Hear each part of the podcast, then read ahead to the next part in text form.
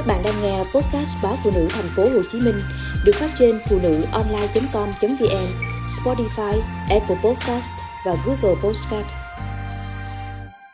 Không có con không sao, miễn hạnh phúc là được.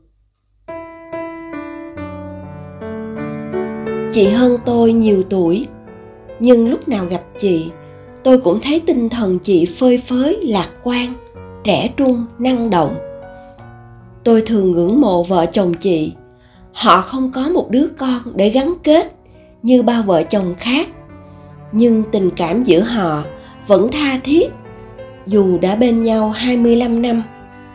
25 năm có thể coi là dài. Bạn chị có người sớm lên chức bà nội, bà ngoại. Họ nhìn anh chị bằng vẻ ái ngại, thừa dèm pha, nhiều ác ý cái kiểu lo dùm như thế sau này, về già ai chăm? Tới khi chết thì ai nhan khói? Hay kiểu nói cạnh khóe anh chị ích kỷ? Người ta kết hôn thì phải sinh con để duy trì nòi giống.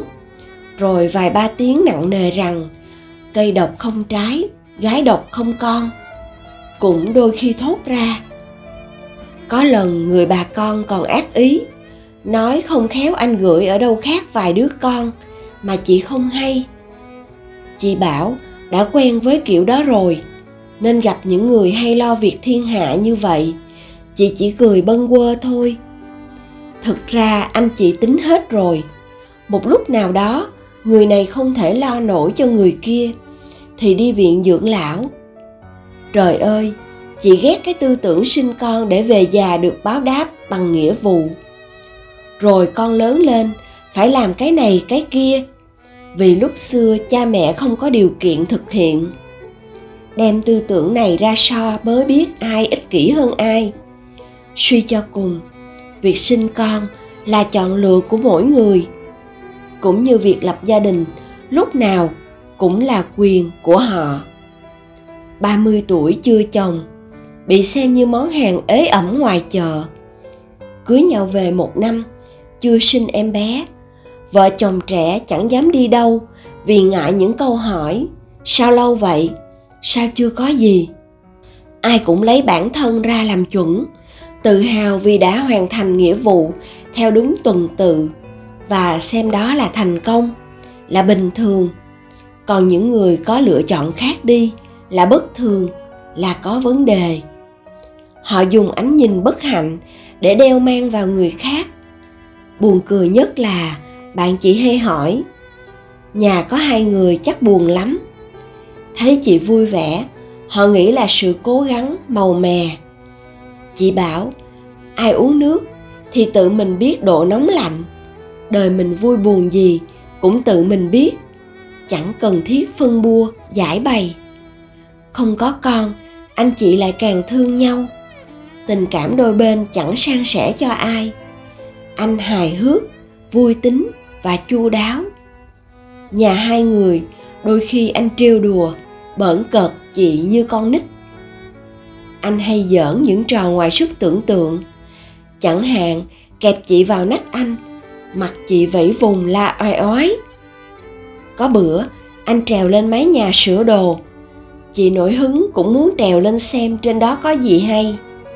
Anh lặng lẽ tuột xuống rồi cất than cho chị ngồi lững lơ ôm chặt cây suốt 10 phút.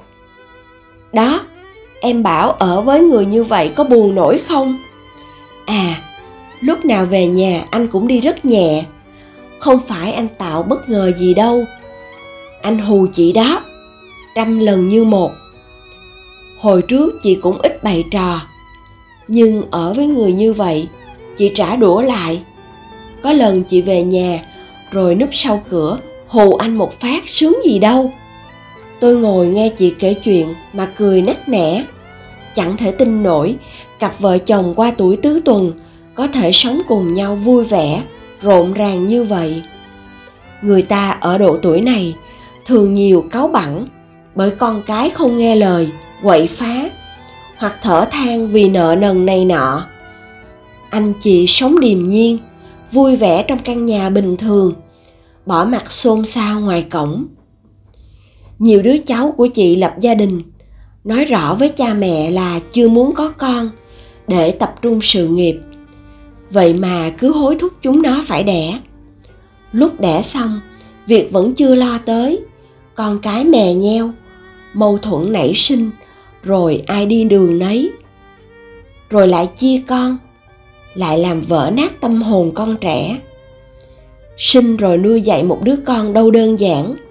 Mình sinh con ra là tạo nên một cuộc đời mới, góp phần tốt đẹp cho xã hội và cho cả cuộc đời đó, chứ đâu phải cho riêng mình.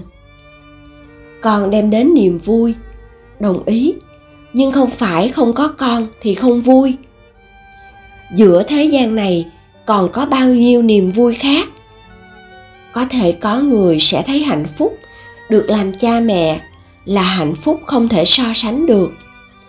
Ừ họ chạm được vào cái hạnh phúc lớn nhất đó, thì vợ chồng chị chạm vào hạnh phúc thứ nhì, thứ ba vậy. Cái thứ hai, thứ ba của họ với chị là cái thứ nhất. Vậy là ổn rồi. Hạnh phúc có muôn vàng kiểu, mỗi người lại một góc độ cảm nhận. Rốt cuộc con cái không phải là yếu tố duy nhất quyết định sự tồn tại, hay đo độ hạnh phúc lâu bền của một cuộc hôn nhân. Với chị, có con hay không, miễn hạnh phúc là được.